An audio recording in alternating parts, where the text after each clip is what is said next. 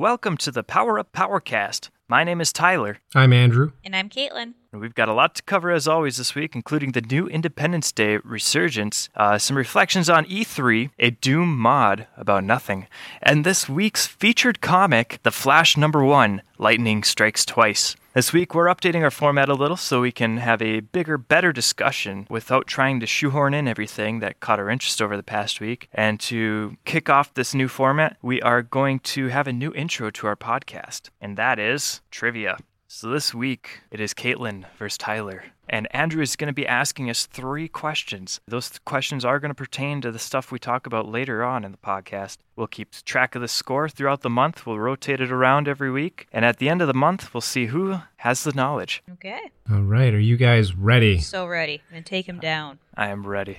Okay. so we'll start off with the featured film. The film Independence Day turns 20 years old this year. Marking this anniversary is a sequel, which Will Smith is notably absent from. What was the name of Will Smith's character in the first film? Ooh, that's a good question. Oh, I haven't seen that in so long, and I just breeze past it in the movie. It's it's not really a movie that has memorable character names. No. I just know it was Will Smith, you know? Yeah, no, I have a hint for you. Uh, the character's name is not Will Smith. Oh, that, that's helpful. it's like when I saw the portrait of Will Smith in the White House, was it? Um, I was like, why is Will Smith hanging on the wall? Then I realized that's the character. Yeah, I was actually really excited to see that. I'm going to uh, admit that I just Googled this, and I and even though I Googled it and switched back to my notes, I've already forgot his name. oh wait, no, I think I got it. Captain Captain Steven Hiller. That sounds right. I was I want to say. Captain Hops, but then Hiller. But I was kind of thinking of Zootopia. Ooh, I almost read that as Hitler. Whoops. So, uh, do do Google skills count for points? To be honest, it was Bing. I just I have to correct myself. Oh, well, Bing points definitely count for points. All right. uh, Caitlin, what's your take on that as a rule? Um, I we ne- neither of us would have gotten it without it. So That's that's true. We'll we'll, All right. uh, we'll f- we'll figure out how this rule breaks down. But I'll mark Tyler's name. But I don't know if I'm going to give him a full point. put question He mark. might get a sympathy point, maybe. Sympathy points. That'll be a Can we do like 0.5? maybe point point three. It's like a re- like write a regular one, but don't make it as dark as you would normally write a regular one.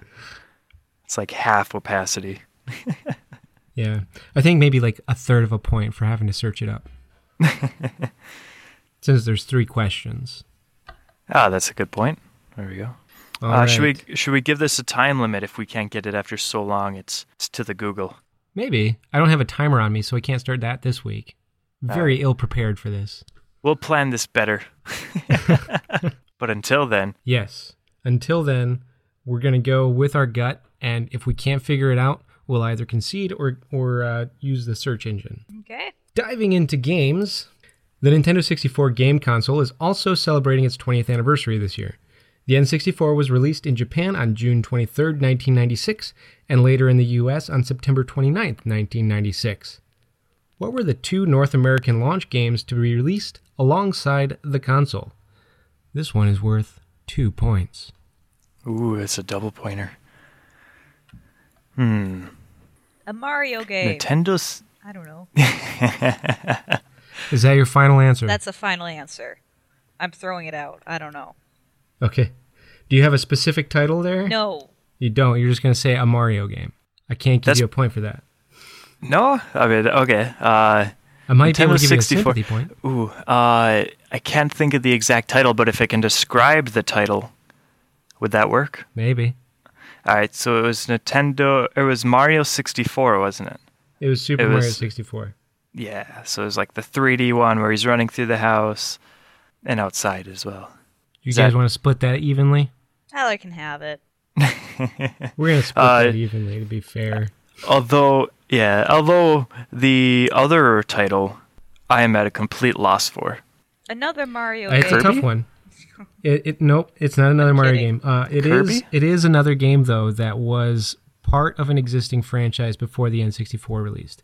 Uh, the first game came out on the Super Nintendo, I believe, and there was recently a 3DS game in this franchise. Is it Legend of Zelda type of thing? Or am I thinking? Nope. Nope. I'm just kind of throwing things out again. Mortal Kombat? Nope. I don't know. It's it's a Um, tough one. Donkey Kong? Is it uh it's like Metroid or something? Nope. It's actually an aerial game. Oh, Star Aerial Fox? game. Nope. Good guess Ooh, though. that w- that was a good guess. That was my game. I actually need to get the new one. Is that the one where they they kept repeating the do a barrel roll? Yes. Ah, yes, yes. That's the only reason I know that game. um, now, when you say aerial, like in space, or no? Nope. Uh, just uh, flight. So normal flight, I guess. This doesn't help me. I think, I think I'm going to uh, have to pass on this one. All right. I also pass. The title is Pilotwings 64. How was I going to know that? Yeah, I, t- I told you it was a tough one. yeah. I have n- had no idea. This one is uh this is another tricky one, but I'm hoping somebody out there knows the answer. What was the name of the first character to be known as the superhero, The Flash? For you mean Barry Allen? Nope, it's not Barry Allen. This is before Barry Allen. Oh, I'm not good at this. I'm hmm. just I just know my Barry Allen. Barry Allen's her main man. He is. I'm still very new Ooh, I feel like you're at more of an advantage on this one too, Caitlin. because I love the Flash. Exactly. That your hints are it's not Barry Allen, and it's not Wally West. Jay Garrick. There you go. You sympathy point that one? Yeah, I googled that. What was it? I googled that to hell. Jay Garrick. Okay. I will have to admit that I definitely googled that one as well because I was way at a, a loss on names for that one. I was just about to Google it myself actually because, as I said, I'm very new to comics, so It's all right. present things. There's some some tough ones here to start things off, so no hard Definitely feelings, fun. right, you guys? Yeah, very. exactly. I'm, I'm mad. I'm mad. So, so what's this week's score? I think Tyler won. All right, If, if any of us even got a point. um, not a whole point. So uh, y- actually, you you managed with the the two sympathy points and then the half point. Uh, you are at one point one points, and uh, Caitlin is at half a point. I actually got half a point wow. for saying yeah, for the Mario. Mario guess. Yeah, you, you threw that one out there. That's that's a, I- that was a guess, and it was a close enough guess. I mean, it felt- a lot of times trivia is you're just throwing out guesses. So, I just felt It's that, not it was, it was sitting right with me that that would be the game. Yeah. and that was that I was a good good guess. That was gonna be my guess too, but then I realized that 64. I had to like go back to when I played the Nintendo 64, which is 20 years ago, I guess. So yeah, it's I don't think I've ever. I did not play the Nintendo 64 at all. Are you kidding? We have one set up in the office. Yeah, but not as a child. You know Oh, but still, you have time to do so now. that I do. oh time. Hmm. All right, so I think that wraps it up for trivia. As uh, as we can all see for sure, uh, we're not very good at this. Let's never Uh, do this again. Well, I don't know about never. I like it. It's actually really fun uh, to, even though I couldn't give a full answer, Caitlin gave a really good couple answers. But No, I didn't. You're just being nice. The, the don't know. Mario I guess thought they were and the Star good. Fox guess, those were those were good Yes, guesses. that's Those- what I was that, thinking. that, that was like something that was rooted in a possible reality. I just like Yes. Star Fox, man. Which, oh, I can afford to buy Star Fox, Andrew. Oh man, there we go. Adult life, working and having a job and such. It's it's totally How's- worth it. How does that work? All right, and moving away from trivia now, put that behind us on the road. Uh, we're, let's talk about Independence Day resurgence. Um, I went and saw this last night after watching, of course, Game of Thrones. Sunday night after watching Game of Thrones. if your math's right. Yes, yes. when did you guys go see it? Ah, yesterday, so Sunday night. We saw it. Uh, no, we saw it as Sunday afternoon matinee. Oh, way thank to you. be exact. Okay. Yes, cutting costs there with the matinee. There you go. So you can afford Star Fox Yep. every every dollar we save by going to matinees, we put into a savings fund. for Star Fox. Yep, just Star, Star Fox. Fox. Just that. Yes. once once we buy Star Fox, we don't have anything else to save for. We're, we're complete. Yes. Be like my life can end whenever now. I'm happy. I've made it. Preferably after we actually play the game. Exactly. Uh, what were your thoughts? Tell me. I did not really enjoy it. I was just cringing at the dialogue the whole time or rolling my eyes a lot. I don't remember any of the new characters' names. They were. I don't even remember Will Smith's character's name, actually, but that's just my Yeah. fault for not seeing the movie since the, the original movie for like maybe 10 years or so. It was just painful to watch, and I just felt like, how inse- insecure are these people about the human race? Because they had to keep going, like, man, the human race is so great wow, we are just indestructible. We're so resilient. like, are you that insecure where you need to keep repeating how great we are over and over again and making aliens, a giant sphere, say that about us too?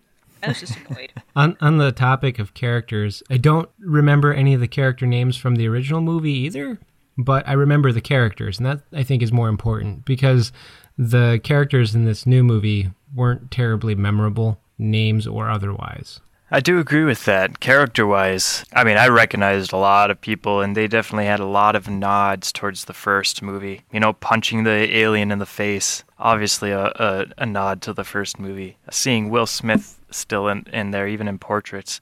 A lot of the characters in a coma for 20 years. Crazy. The names aren't really memorable. It's, you know, it's not like Indiana Jones where it's really easy to remember. It's, you know, they have like full names. But I feel like the movie even even nowadays, I, I actually enjoyed it. I mean, I know you two, uh, not so much, but I actually enjoyed it a little. But I think it was just because it it kind of played like the first one played, and also it was a little patriotic on the same side. Like, yeah, human race, you know. Although I can definitely see what you're saying, Caitlin, about the insecurity, you know. Like, yeah, we're we're actually really good, you know. We're pretty okay, guys. Yeah. I guess it just. I'm, I, I love the first Independence Day. It's just this movie didn't sit well with me. Yeah. No, it's like the first Independence Day is one of those fun movies that like you can recall fondly. It's like I haven't seen that movie in years, and I can still like recall scenes. Everybody knows the Welcome to Earth, but um, I, I can't even after just seeing the movie recall anything that was like particularly memorable as far as like the characters or uh, events go. You have these large scale battles, but all of it just seems to be kind of like what they did with um, like Episode Seven, where it's like this is something that we did in the past movies, but it's bigger this time. Yeah. But it- we did so much better with the CGI. But it just didn't feel as big. Like the first Independence Day, you feel that the whole world's affected and the la- the lack of hope, and I just didn't feel that in this movie. It just felt like, oh well, you know, we're gonna make it through. like with the trailers, like that huge, huge ship that's like covering half the planet. I was excited to see that. Like that's what got me pumped up for these trailers. It's like, holy crap, that thing's huge. This is going to be terrible for everybody on planet Earth. And I bet that's probably going to be like closer towards the climax where it's like, oh man, things are going bad on Earth and we got to send this big old ship to just wreck their place. No, that happens like 40 minutes into the movie. And then like that, that mothership, that huge giant mothership just like sits in the background for the rest of the movie. Yeah. And you know the the ship they said was 3000 miles wide. And then they have this 1 mile wide drill. I felt like the drill was really undersized for the ship. If that's like their main source of fuel, you know, you imagine it's going to be bigger, but I guess they do go uncontested in a lot of planets, so Yeah, but um with that, like the drilling, when they're in the sea, uh, you have this ship full of people who are like trying to get to their gold, and then all of a sudden they're recruited to like monitor the progress of this drill, which seems entirely pointless because like they're not actively doing anything. They're using like a program to map things based on like some kind of algorithm there and then like they have to adjust things at some point saying like oh guys we were wrong it's not going to be six hours it's going to be one. One. Yeah. So like I, I don't get why like that needed to exist in any capacity. Like i know like we have to know hey they're getting closer to the core. The stakes are getting raised every minute but i don't understand why it had to be like with that that ship. Why couldn't it just be somebody back at area 51 monitoring their progress based on like hey this is how fast they're drilling? Well, that's because they took out the satellites, though, right? When the ship came into orbit, they sent out a pulse and it took out all the satellites. So they went black, the whole planet. okay Everything did seem to have like a point to me, but it it was so what's the word I'm looking for? It was kind of just all of it was just glossed over. Yeah. Um, it was But- like, let's get back to the main characters doing their thing, you know. Right. But I mean, like, how did they um, on the ship get what they need to like monitor the progress? Like, that's I mean, like that's kind of what I'm saying is like they d- don't necessarily need the satellites to see how fast this thing's drilling. They could just like, hey, like, how fast is this thing drilling? Let's set our computers to calculate that rate. Oh yeah, yeah They didn't need sure. anybody like on the water to monitor that. Because like those characters were like a bit part and only exist to show like drinking on the sea. Hey, the world's ending, but now we have a new purpose. And slight comedic relief, right? Yeah, except they weren't funny, really. Oh, you come on! You, they were sitting down there drunk as a skunk, and here comes this guy with the radio saying, "Hey, they want us to do something," and they're like, "For a hundred million dollars, haha, they'll never do that." Oh wait, they did that. So Well, I mean, when like half of the planet has been obliterated, I guess money's not too much of an issue at that point. Yeah, exactly. I mean, it's not just the United States like offering this small little boat a hundred million dollars. It's like the whole world is.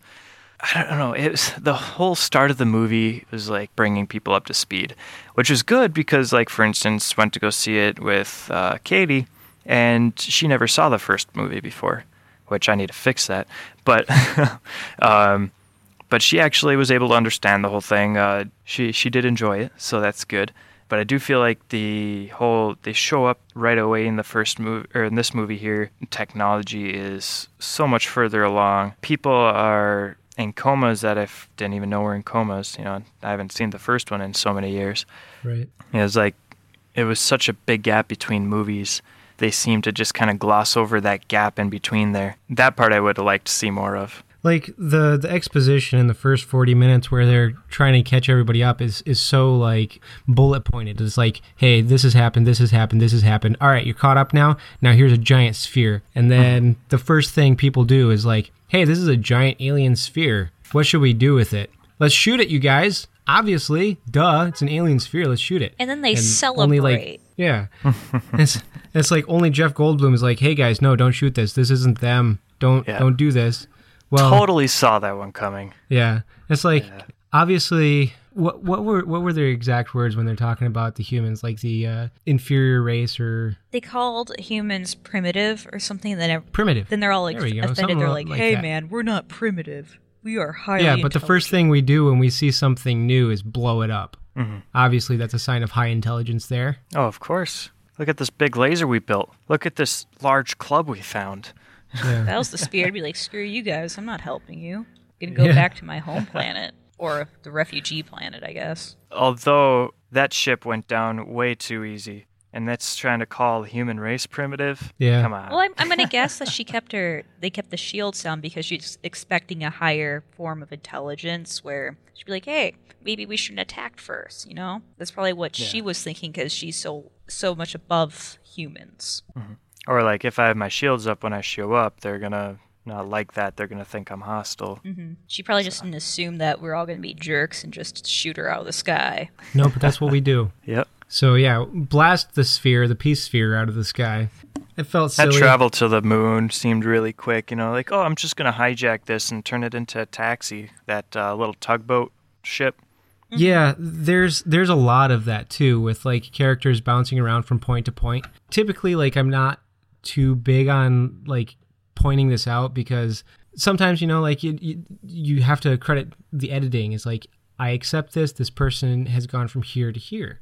But it happens all of the time in this movie where like characters will just show up like they'll be engaged in something somewhere else, but in the next scene they're completely somewhere else because they're supposed to be there to listen to uh, an exposition point. Yeah, and like uh, I'm sorry, I'm still stuck on like the moon to Earth traveling time thing. Yeah, And that's kind of one of those parts too, where you know he's like, "I gotta go," and then he's next thing you know, he's showing up on Earth, you know, seemingly minutes later. Even though travel now takes at least a month, I think, to get to the moon from the Earth. they got those fusion drives though. Yeah, but I mean, a month down to 20 minutes. but yeah, that was another one of those points. Like, okay, we're we're on Earth now, and then they take off from Earth, and okay, now we're on the moon again. Or like even with Vivia, Vivica A. Fox's death in the movie, I didn't really feel the impact. Like you see her fall off, you're like, oh well, there she goes. I'm sorry, this is off topic, but I kind of thought about that. you're referring to the nurse, um, Will Smith's wife, Mm-hmm. I don't even know her name. I just know it's Vivica A. Fox. Jasmine Dubrow. Oh, nice. Yeah. And I was just like, oh, On that topic, See you. um, I I like how they uh, mentioned that uh, Will Smith's character is dead in like a throwaway bit of dialogue, like, "Hey, your dad died in a test flight. How does that make you feel?" And you know, I I didn't even know notice like the whole time. I'm bu- it's bugging me. Where's Will Smith? Where is he? Come on, come back! And I never even caught that moment. And in the movie, they they brushed over it so quickly. Yeah, Uh, the the only reason I know is because I read your notes. yeah. it's just back to the characters again. Sorry, it, I just can't get over it. I know they're trying to replace Will Smith with those two younger guys. Liam Hemsworth is his last name, correct? And I don't know um, who, who the actor who plays Will Smith's son, but they just don't have the same level of, of charisma that he has. Like he was able to carry that whole movie. Like with the help of Jeff Goldblum, Well, thank you. no, I'm just saying like he was able to add comedic value to a movie. That that bad boy character. Right. It's like it, it wasn't entirely necessary to write comedy into the first film because you had the charisma of Will Smith alongside of uh, Jeff Goldblum's like trademark stammering. You know, it's it's just like those those moments like went well together, and uh, it kind of like brought some additional levels of humanity to the characters, and it made them memorable. With Resurgence, like it's basically forcing that comedy on you and it is not very good comedy. and it's with actors who can't do it. Like they're they have Jeff Goldblum, so it's fine with him. He did great, but they're trying to force these two guys into Will Smith's role instead of making just a new character, new development, and it just it sucks that they did that. Most of the dialogue was was pretty just cut and dry throughout it, but I did like that uh, the old president, President Whitmore, did another one of his speeches. You know, it's Mhm.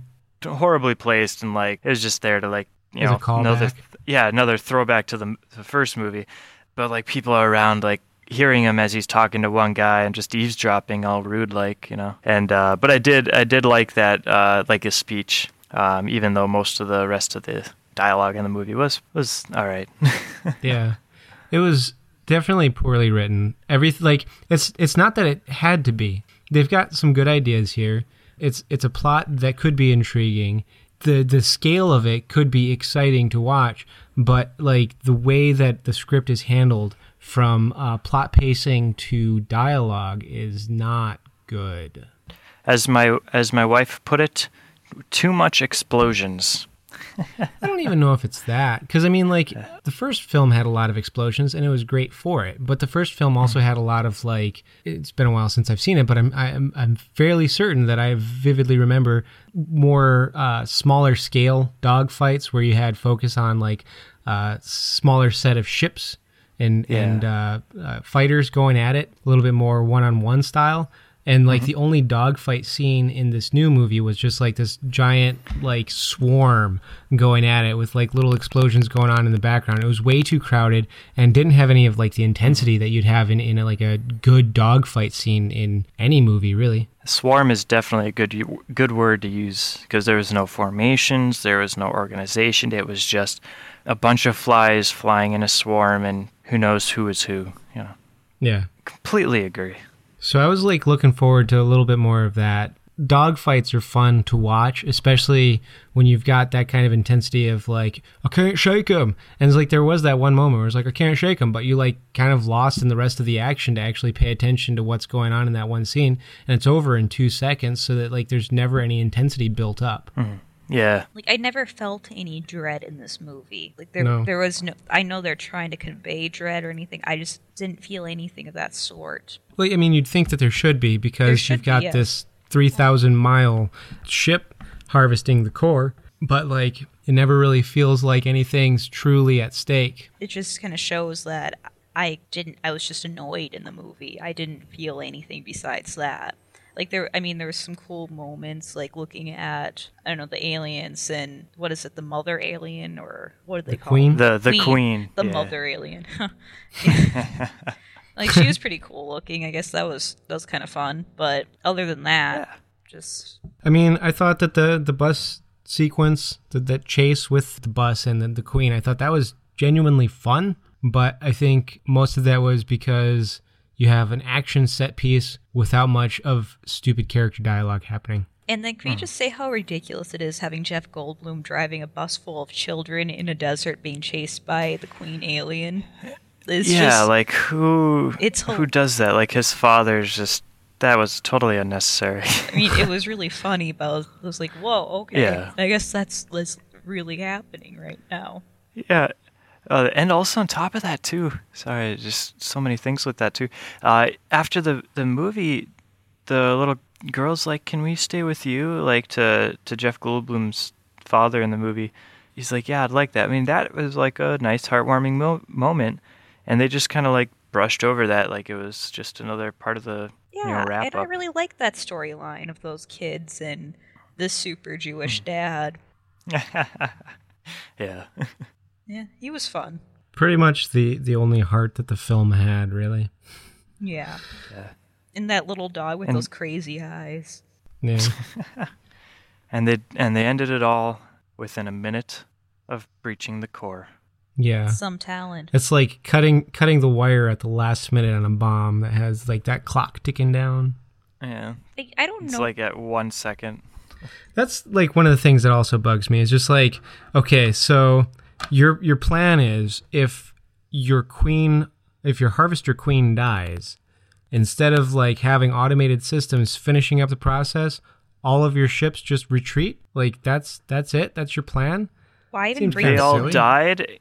They all like die, so to speak, and then they the retreat was them getting taken by other queens in other Right. colonies. Why would Right. the queen even go to Earth then? Or why wouldn't they just stay farther away? She, she, I mean, it's a hive mind, so she's kind of got to like be in Just- a certain proximity.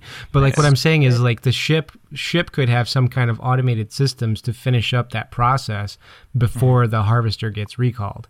That just seems kind of like a dumb failsafe Well, then if there was automated systems, what's the need for the queen? for the uh, hive mind for the rest of the alien bodies. Exactly. So if you have a queen that can control everything, why build things that would do the work that she can do and does best? And we follow. we follow. Yeah. yeah, I mean, I can. I, there should have been more, but it is for you know an advanced alien race that's so indestructible. It is, to use the word again, kind of primi- primitive for them to not have redund- redundancies and backup plans like that. Yeah.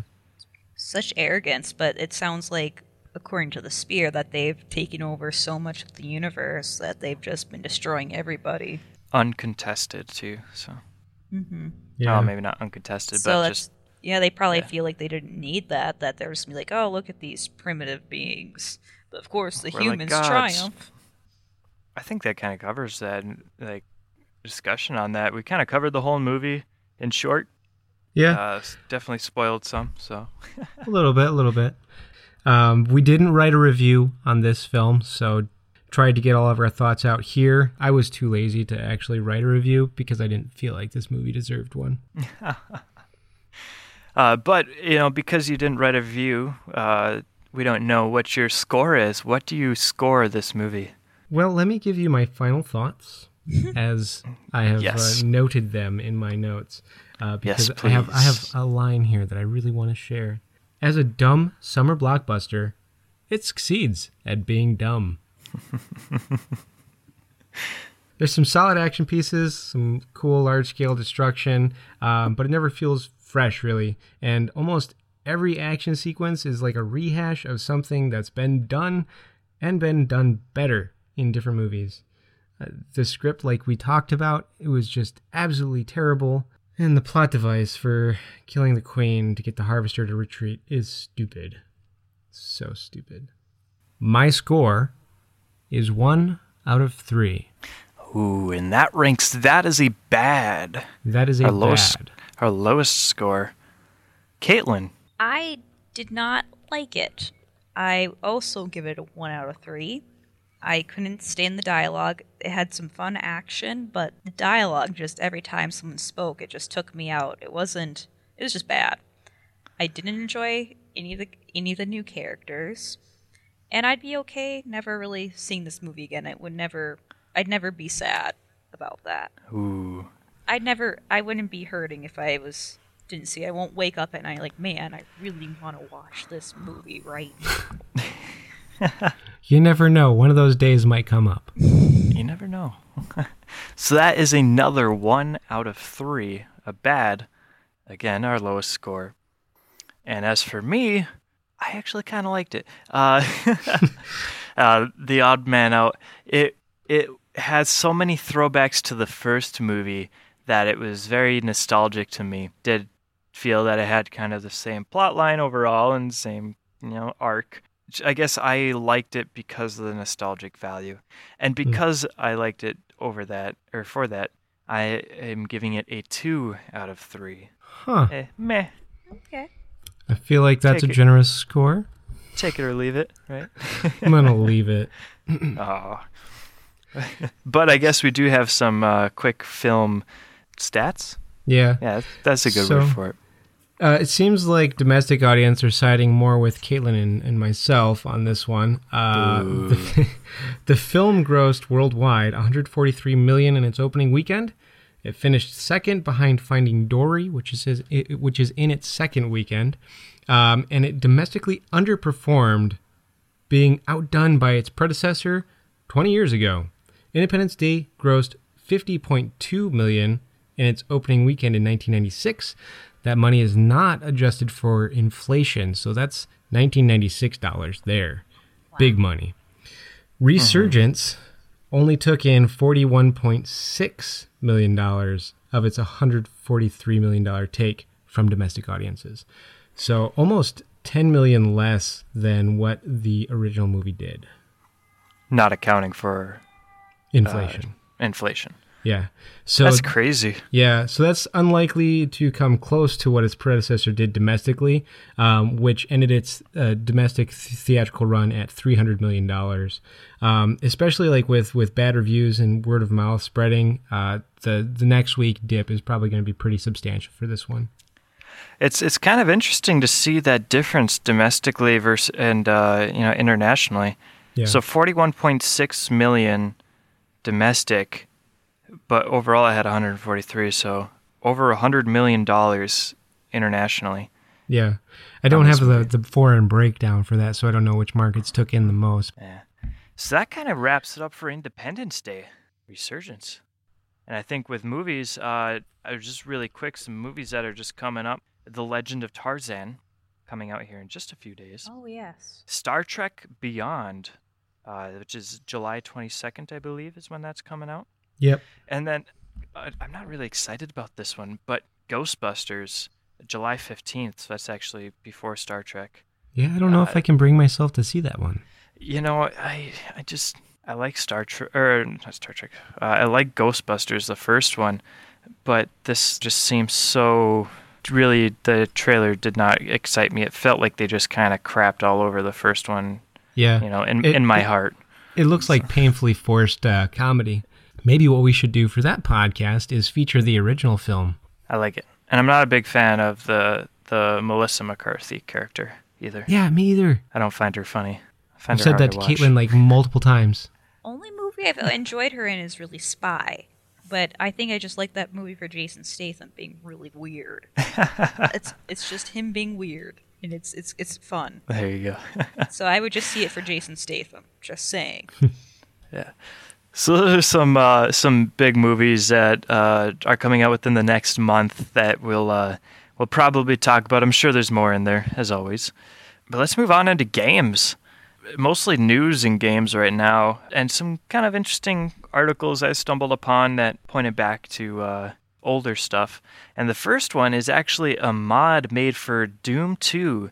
This was the 1994 release, and the the mod that was made was a recreation of Jerry Seinfeld's apartment. Really? And you, yes, so you are in a first person, you know, stance with a shotgun, and you run around through Jerry Seinfeld's apartment, and you hear dialogue kind of run around. You see the characters walking around, and they're just, you know, the old style sprites where they just face whatever which way you're facing, you know. yeah. and uh, it, it's it's pretty funny to watch. Uh, they have kind of crappy music in the background, you know, like an 8-bit version of the the show's music, and when you shoot the characters, they they spout out lines.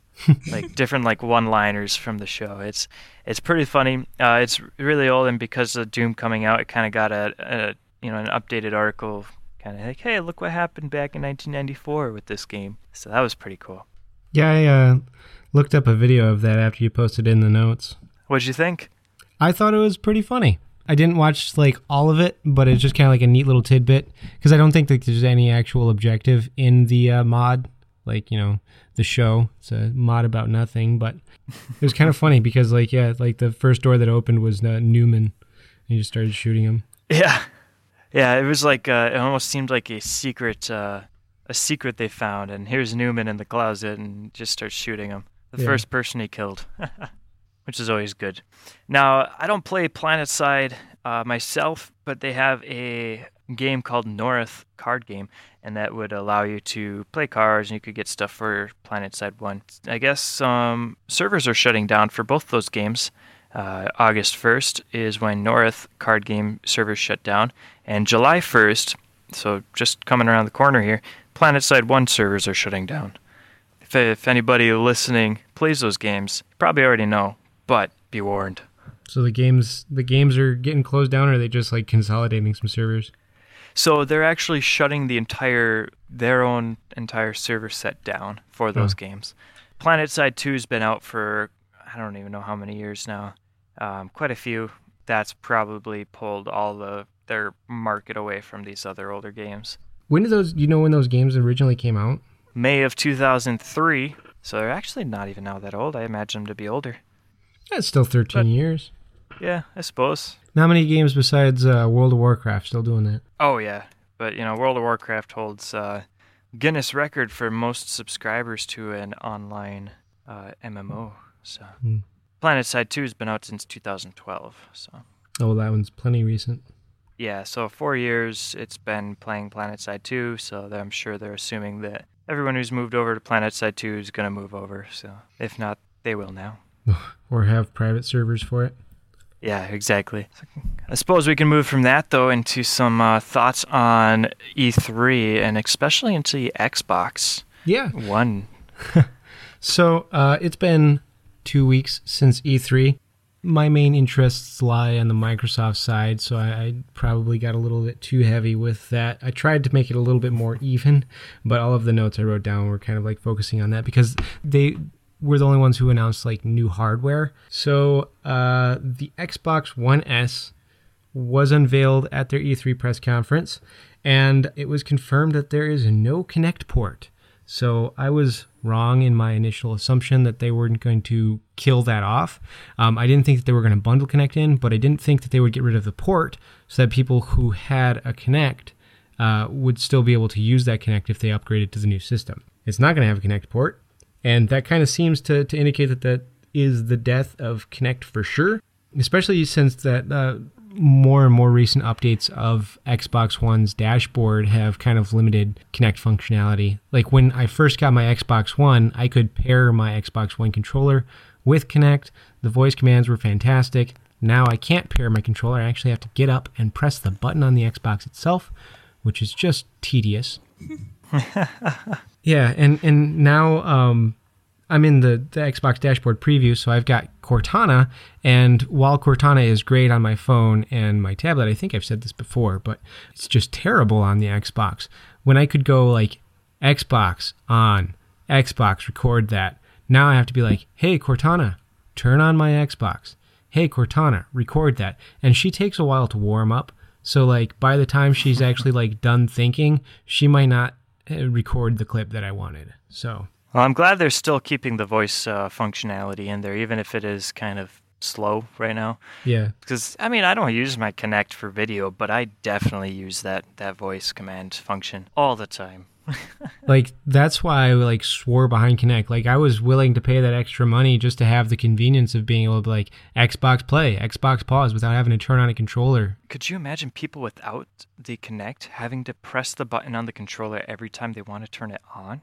Yeah. The horror. Horrible. But I mean, just like the convenience of like, like if I'm watching or binge watching something on Netflix and my controller turns off, I have to turn on the controller and then press the A button to pause the video instead of just being like Xbox pause and then get up and go to the bathroom or something. Yeah. Yeah, so I mean, I'm hoping that they smooth things out with Cortana because uh, those voice commands are definitely integral to my Xbox gaming experience. Being just able to, to have the convenience of recording game clips and uh, pausing videos and whatnot.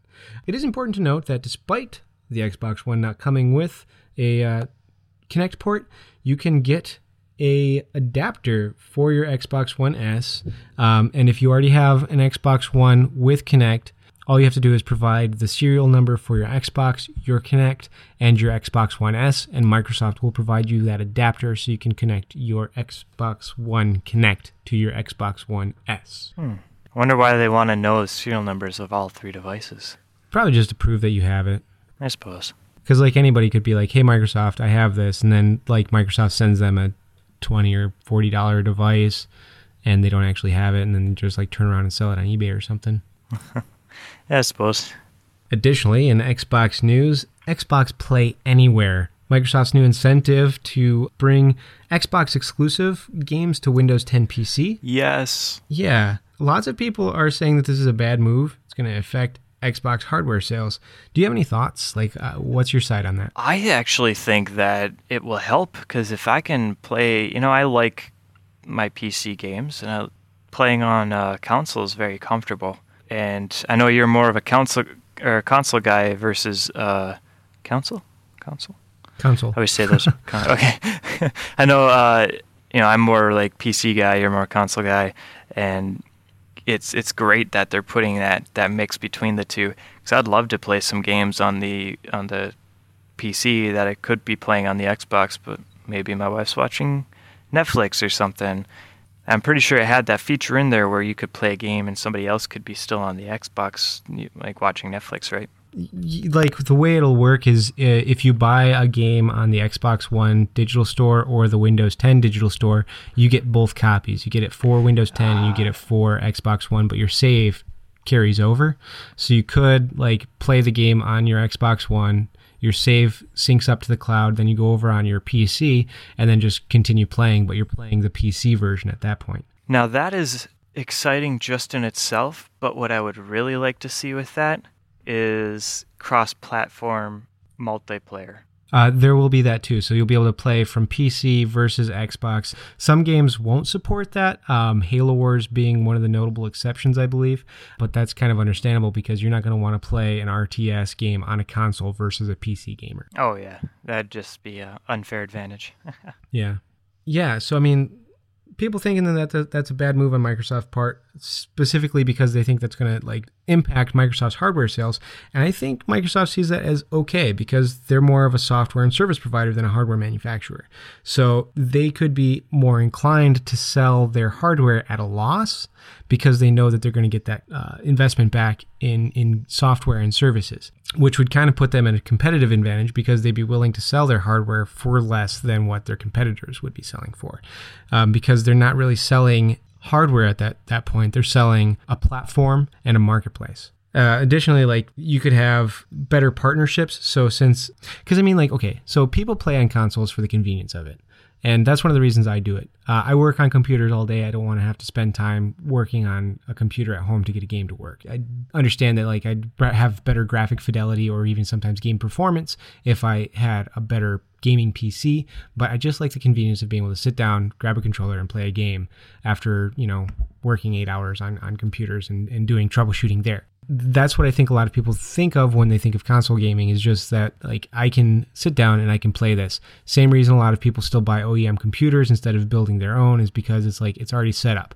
And I think that this Xbox Play Anywhere incentive will allow Microsoft to, to court more OEM partners to build like Xbox compliant hardware. So like, hey, this this system is Xbox ready, um, and that could mean anything from like, hey, this plays your Windows 10 PC games that are Xbox compatible really well, or it may be even like building computers that play Xbox One game discs. Who knows? Oh, oh for sure.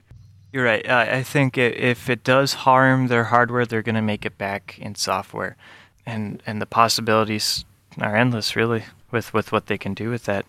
Throwing a Xbox compliance sticker on something is gonna, you know, make that more valuable. It's just like throwing an Apple logo on anything. You know, you can bump the price double. You know. Right. And and this is something that's going to encourage more gamers to adopt like the Windows 10 platform. It's like, hey, um, that that uh, free upgrade to Windows 10 that I haven't taken yet, maybe I should dive in there because I can play Xbox games on my computer now.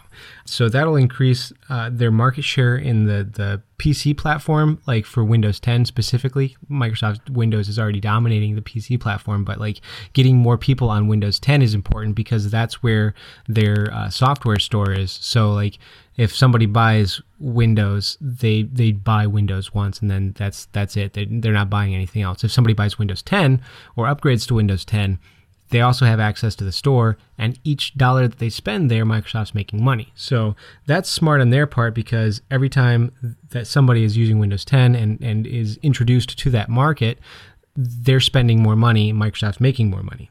It also increases the amount of possibilities for software attachment rates because people who have a computer and a PlayStation but not an Xbox are now able to play Xbox games. So somebody who's a PS4 gamer and a PC gamer can play Gears of War because they have a Windows 10 PC. So Microsoft wouldn't have gotten money from that person, but now they will. I think it's a really smart business move because it's it gives them a lot more opportunities to increase their market. Yeah, I agree. And that's I don't know of any other uh, you know console makers that are doing this right now. Uh, PlayStation, what they're doing is probably just going to come out with another piece of hardware and leave it at that.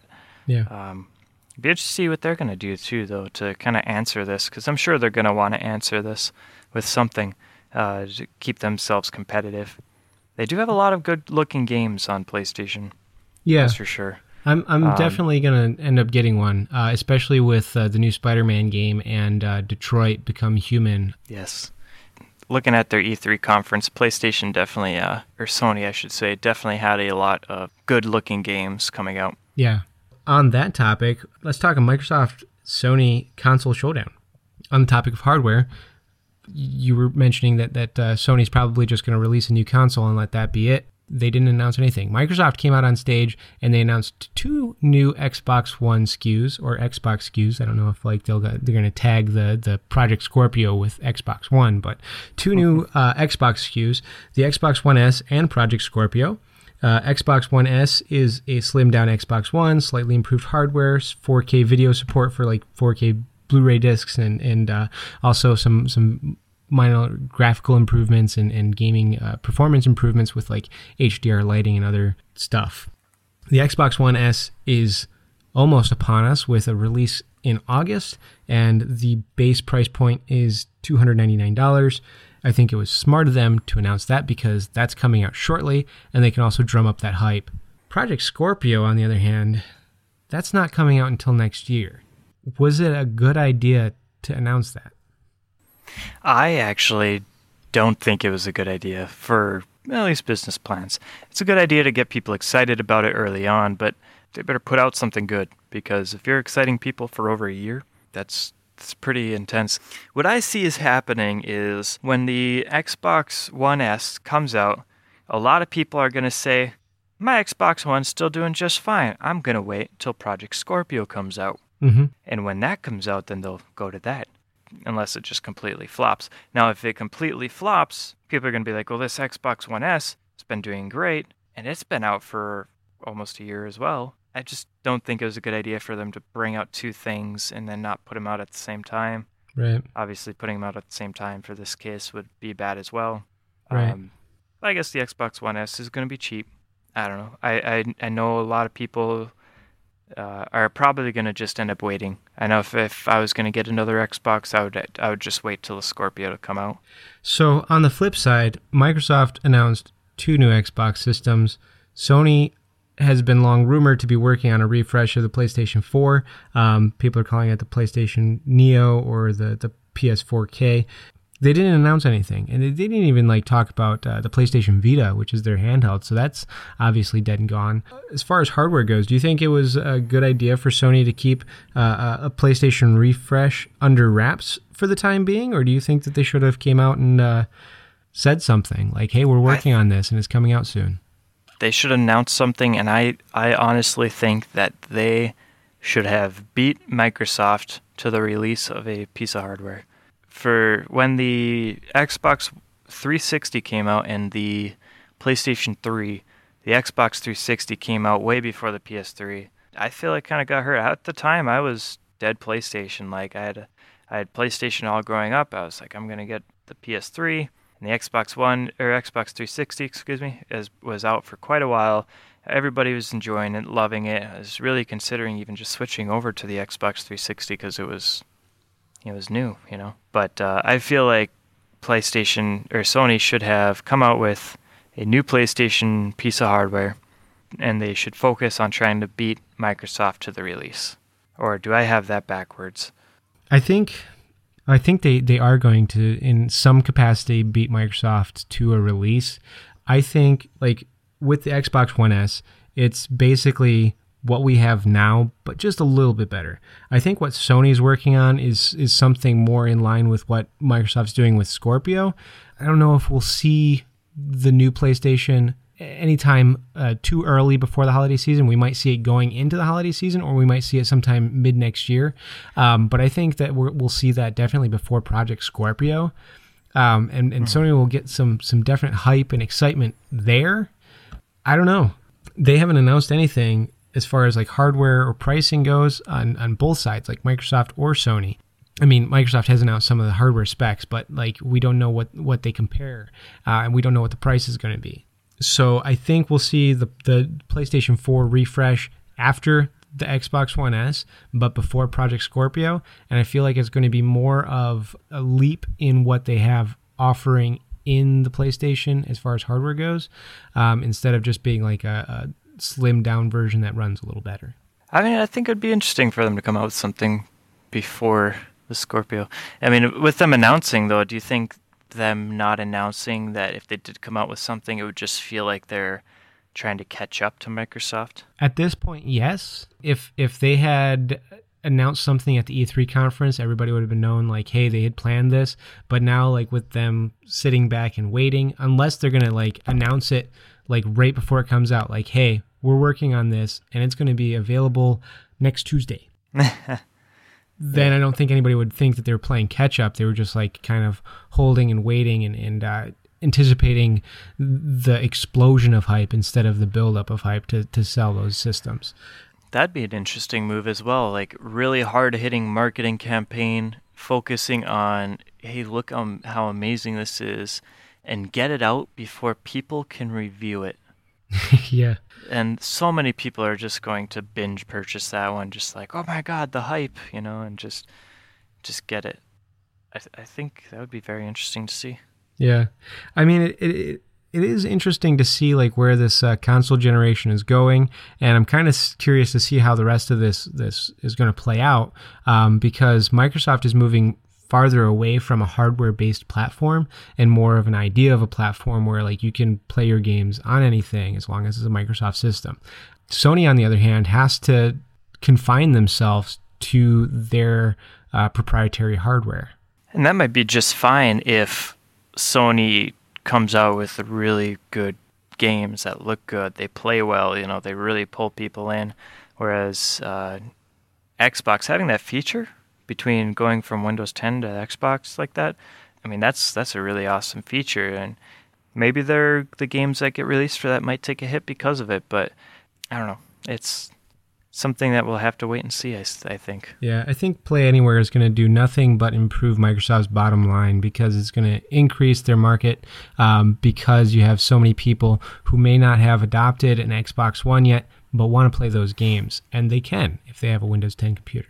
Oh, for sure you know, you might also have some uh, bringing in the, like the you know, 12 year old kids. You might have some parents that are like, I'm not going to get you an Xbox, but I'll buy you a game for the computer.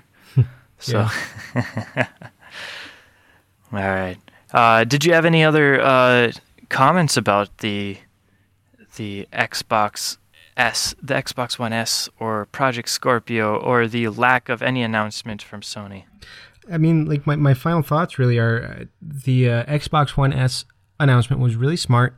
Definitely a great way to drum up some hype before the holidays. I think it's a great device to get people who may not have upgraded uh, to a newer system um, from the last gen.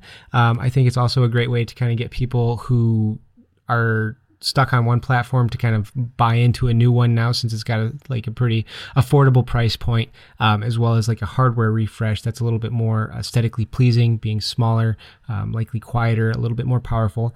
Um, I think that was smart.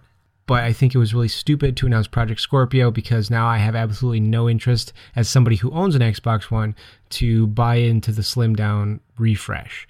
I think Sony would have probably done well to announce some kind of hardware, even if they didn't uh, like go all out on it. Just give us a hint, like, "Hey, this is coming sometime. We're working on it, and this is probably the price range you're going to expect it to be in." I think I think that would have been beneficial to improve some kind of hype there, because. Yeah we all know that they've got to be working on something. We just don't know when we're going to see it or what the price range is going to be. For sure. And moving on from that, Tech Talk, uh, another segment of our podcast. And first off with Tech Talk is GhostBot. GhostBot is like a plugin for another app made by the same people, Burner. It's an app that allows you to have disposable phone numbers for texting. Think of like you're selling something on Craigslist and you don't want to give somebody your actual number. Uh, you know, some creepy guy out at the bar, you know, you don't want to give him your actual number. But you might still need to get some information, so you might actually need to text them. So use Burner.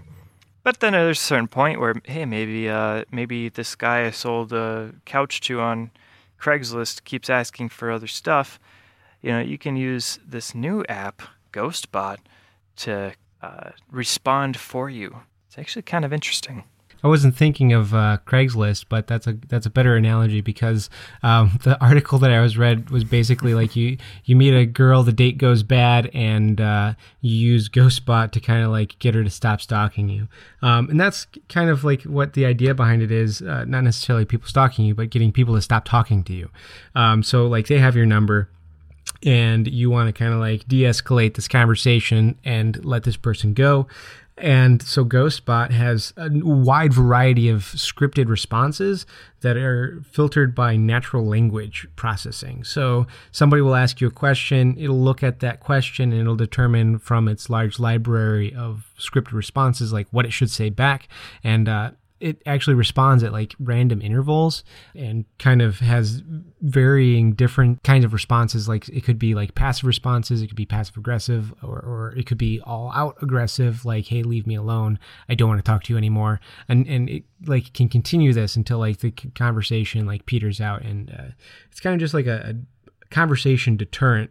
I don't know if it's necessarily practical in a world real world application but i found mm. it to be kind of humorous and uh, yeah, it's a short video that they have on that somewhere, and uh, kind of it, it shows some of its responses, and it starts off, you know, kind of being just almost unresponsive texting, you know, like kind of just, you know, somebody asks a question and then it sends sends back an answer that doesn't really go anywhere. You know, just kind of you know those people that you reply text to and they just kind of stop the conversation dead in the tracks kind of does that. And when I finally got to the end of the text that they were demoing and it uh, for this promo video, and it kind of gave a more, a little more aggressive of a response, saying "talk to you never" or something like that. Uh, you know, trying to like put the foot down. You know, they seem to market it too in that the more for kind of creepy texters. But I feel like there's a different there's different markets for that that they could kind of go into as well, like, like Craigslist. the Craigslist thing. yeah, yeah, yeah. you know, I was I actually I mentioned this app to to Katie, and she was just like, I just want to give him my number. And I was like, but what if you're selling something on Craigslist? And she's like, I wouldn't give him my number. But texting's so convenient. And she just replied, I wouldn't give them my number. I was like, yeah, you don't, you're not getting it. But you're never selling anything on Craigslist. Not with that attitude. Exactly. Nobody's going to email.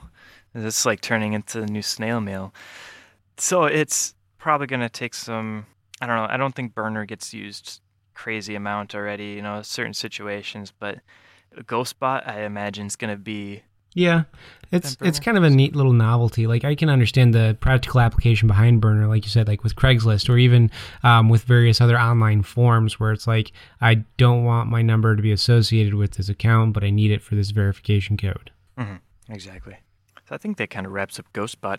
And kind of moving on into something we talked about last week was the browser test that uh, Google did for Chrome. No, Nope, Microsoft for, did for Microsoft Edge. did for Edge. That's what it was. So last week we talked about the browser showdown that Microsoft uh, had set up for um, Firefox, uh, Chrome, Edge, and Opera, all versing each other to see which uh, browser was best for battery life. Microsoft's Edge in that test outperformed all of the other browsers, with Edge finishing uh, the battery at 7 hours and 22 minutes.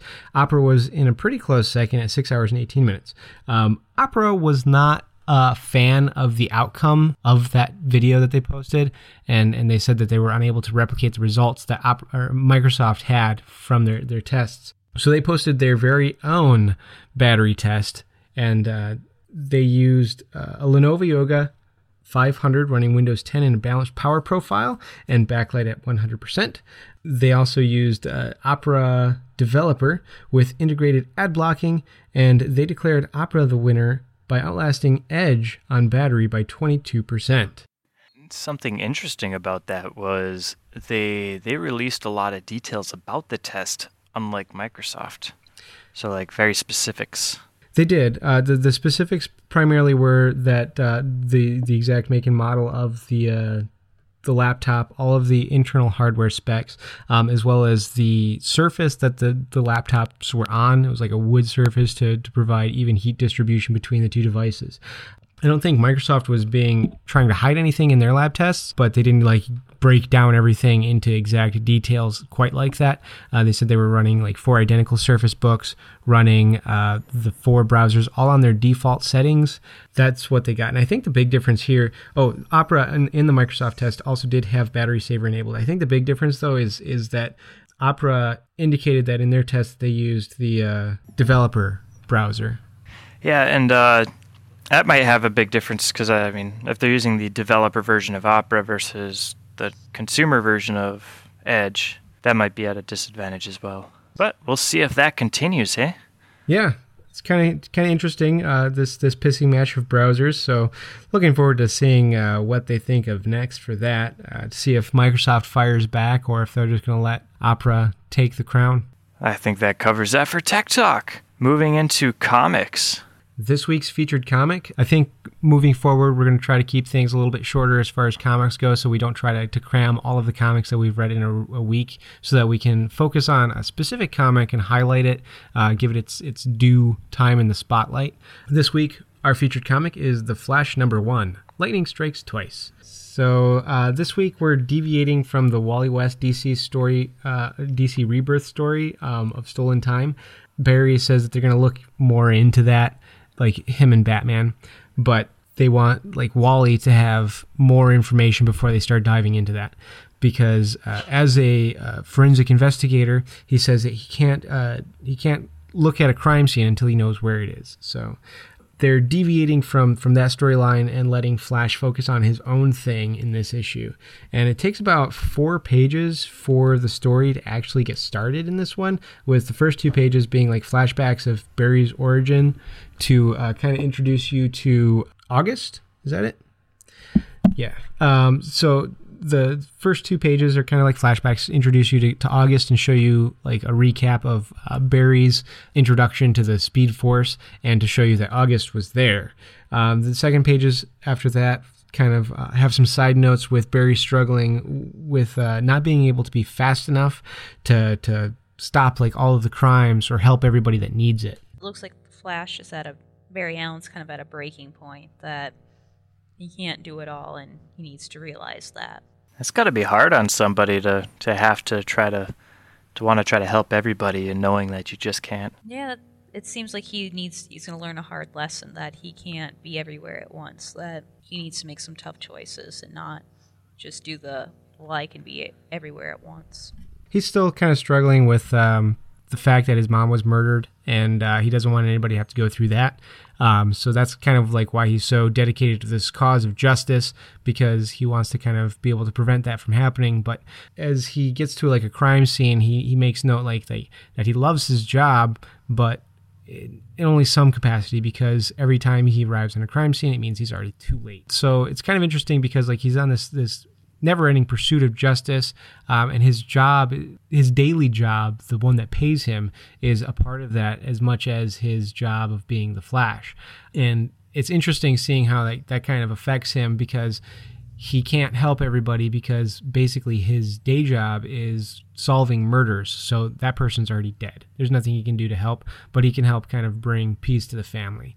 When he's the Flash, he tries to kind of spread himself too thin at points because he can't be in two places at once. But yeah, it's kind of interesting because Barry has a, a knack of showing up late a lot of times for like social events or, or when he's arriving on a, a scene, Barry, not the Flash, has uh, a tendency to arrive late, which is kind of funny because I mean he is the Flash and he's the fastest man alive, but he can never be on time. At this uh, this crime scene that he like mentions, you know, like how he loves his job, but you know he's always too late because he's at a crime scene. He starts talking to August and realizes that he had a previous engagement scheduled, so he he runs off to meet somebody, and uh, there he sees some sirens or some fire trucks and their sirens whipping by, and he learns that there's a fire, and then also there's a Star Labs truck that's been uh, under attack in another part of town. And so he has to like make the choice of like, do I do I help the people in the fire or do I go after the Star Labs truck? Uh, because I can't be in two places at once. But the uh, the fire is on the way there, so I can hit them both. I'll do that. So he tries, and there's a moment in there where uh, you see like him basically wrapping up saving everybody, but then this woman woman's like, "My children, they're still in there," and it's kind of frustrating to see that because it's so stupid and cliche that you know something bad is going to happen, and that bugged me. That bugged me a lot. I think that's the, the thing that I didn't like the most about this issue because you knew something was going to happen at that point because it happens every time somebody has to do something. You know, it's like every mm-hmm. time there's a fire, there's somebody still in there, and it's it's up to Barry to get that person out, which means that he's ten seconds behind now from where he was going to try to get on that that scene where there's an, an attack on that Star Labs truck. Despite that, it's really cool seeing how those panels are aligned because you have this contrast of uh, what's happening with Barry as he's trying to save the people in the fire, as well as what's happening with August, who's at that that scene um, fighting or uh, in a standoff with the the people who are trying to hijack that uh, Star Labs truck. So you've got that that contrasting scenario where you have two people doing two different things and you see it playing out in real time as the panels are basically side by side. And it kind of like adds to that intensity because you're just like oh my god just get to him right now. Help out. He's gonna die. Artistically it's also pretty cool um, not just like with the panel layout but with the, the contrasting colors because they use that uh, um, blue and orange that you see in so many movie posters but it's used pretty effectively here because like you have a shootout um, in a street on a night, you know, so you've got like the the blue filter over top of everything, which also kind of um, highlights the uh, the police characters because you know you got the the blue police, um, and then you also have the orange blazing fire plus the Flash, who's red. Um, so that's kind of like a neat uh, visual. Barry, after saving those two kids, runs on to to get to August and and the uh, Star Labs scene, and as he's running there, you can see uh, a thug holding a gun up to August, and uh, Barry's thought bubbles are like already too late. Like I can't do anything about this, and I'm just gonna watch it happen. Like no matter how hard I try, this is not gonna end up well. But uh, the issue is called Lightning Strikes Twice. And that's when this comes into play, is because August is struck by some lightning embedded with the uh, Speed Force. And he turns into this like green lightning energy and just wrecks the dude who's holding the gun at him. I'm just, I'm excited to see what happens with August and what's going to happen in this version of Wally West, you know? New Yeah. Wally West. Yeah, so the the the Wally West that was retconned to be Wally West's cousin. hmm And he's going to be Kid Flash, correct? Like he's Maybe. be the next one. That's what I, I thought I read. Uh, That's someplace. that's likely. Um, because like going on that, like after early on in this issue when uh, Barry is talking about or thinking about like uh, the stuff that they uncovered with the, the missing time and how he's letting Wally look into that. He thinks to himself like how he misses having somebody run alongside. So he's obviously looking for that that partner there, and it's kind of interesting to see uh, August get zapped by the lightning because now you have him as a possible ally, and just kind of curious to see how he's going to respond to those changes. I never, uh, I never knew that the Flash had a sidekick in the first place. Yeah, uh, Kid So- Flash. So, and he's he's off with the Titans now. Um, And he's no longer Kid Flash. Yeah, he's the Flash now. So there's two Flashes. This is also interesting because now we have no less than four people who have uh, Speed Force powers. You've got Barry, you have both the Wally Wests, and you have August now. So Now, are there two Wally Wests because they're two different people by the name Wally West, or is that his character name, or is it like a clone? uh, there are two different Wally Wests. I'm not all caught up on the new 52. So I don't have all of the understanding, but I did do some reading because I cheat sometimes. And um, the original Wally West, the one that came back in uh, the DC Rebirth uh, special issue, is like the original Wally West. The Wally West 2 was supposed to be like kind of like a relaunch of the character with the new 52 line. That's what I've read. That's what I, I believe. But uh, with the DC Rebirth, he was kind of like retconned to be the original Wally West's cousin. They just happened to be the same name Interesting. it was a it was definitely a strong issue as we got to see like Barry struggle with being too late, not being able to save everyone, having a hard time doing anything outside of his pursuit of justice, and that internal struggle of like not being able to help everyone and how that kind of like spread him out too thin. Curious to see like if they continue presenting that idea a little farther uh, to see how like that affects him uh, emotionally, psychologically. With so many people uh, connected to the Speed Force now, I'm wondering if he's going to be able to like take a breather and kind of like partner up with some allies and, and spread the workload a little bit better. Um, so I'm definitely curious to see where August's story goes uh, and how he's going to handle the transition, and if he's going to be a new sidekick for Barry. Like, where is that? Uh, where's that going to take them? Next time. Yeah, Flash is a bi-weekly, I believe, so probably be our featured comic in another two weeks. Perfect. And I'll have a little bit of backstory this next time too with this Powercast. Yeah. All right. Was there anything else you wanted to add, Caitlin? I know. I really enjoyed the comic. All right. Cool. So, uh, was there anything else you wanted to add, Tyler? Not that I can think of. Never really covered the games we played this week, but you know, I think uh, people can keep up with that as if they pop into our streams every once in a while. I think think I'm good. Yeah. Um, on the topic of streams, I think I'm gonna to hold off on doing uh, this the weekend morning streams for a little while, just to kind of enjoy summer a little bit better. Uh, so we're gonna put those on postpone, but we're still gonna have our uh, weekday regular streams for Tuesday, Wednesday, and Thursdays. And Resident Evil 5 comes out uh, on Xbox One this week, the, the re release of Resident Evil 5, which is one of my favorite games. So I'm hoping to start playing that on Friday nights. There you go. And this week I'll be playing Star Citizen, a game that's an alpha on the PC. Really neat looking game. Uh, by the time you guys hear it, I'll have already played it. So check it out on our Twitch channel uh, in our archived, our previously streamed games. And I will be playing Metal Gear Solid again. Apparently, that game is just crazy long. There's like 52 or 53 chapters, and I'm like 14 in, so definitely going to be a Oh, few more weeks on that one. Wow, that really is long. yeah, cool. So that wraps up our Power Up Powercast. I'm Andrew. I'm Tyler. And I'm Caitlin. As always, you can visit us at poweruponline.com. That's P W R uponline.com. Check out our regular Twitch game streams at twitch.tv forward slash poweruponline. That's P O W E R up online. And listen to our weekly podcast on SoundCloud, iTunes, and Google Play. Thanks for listening, and we'll see you next week.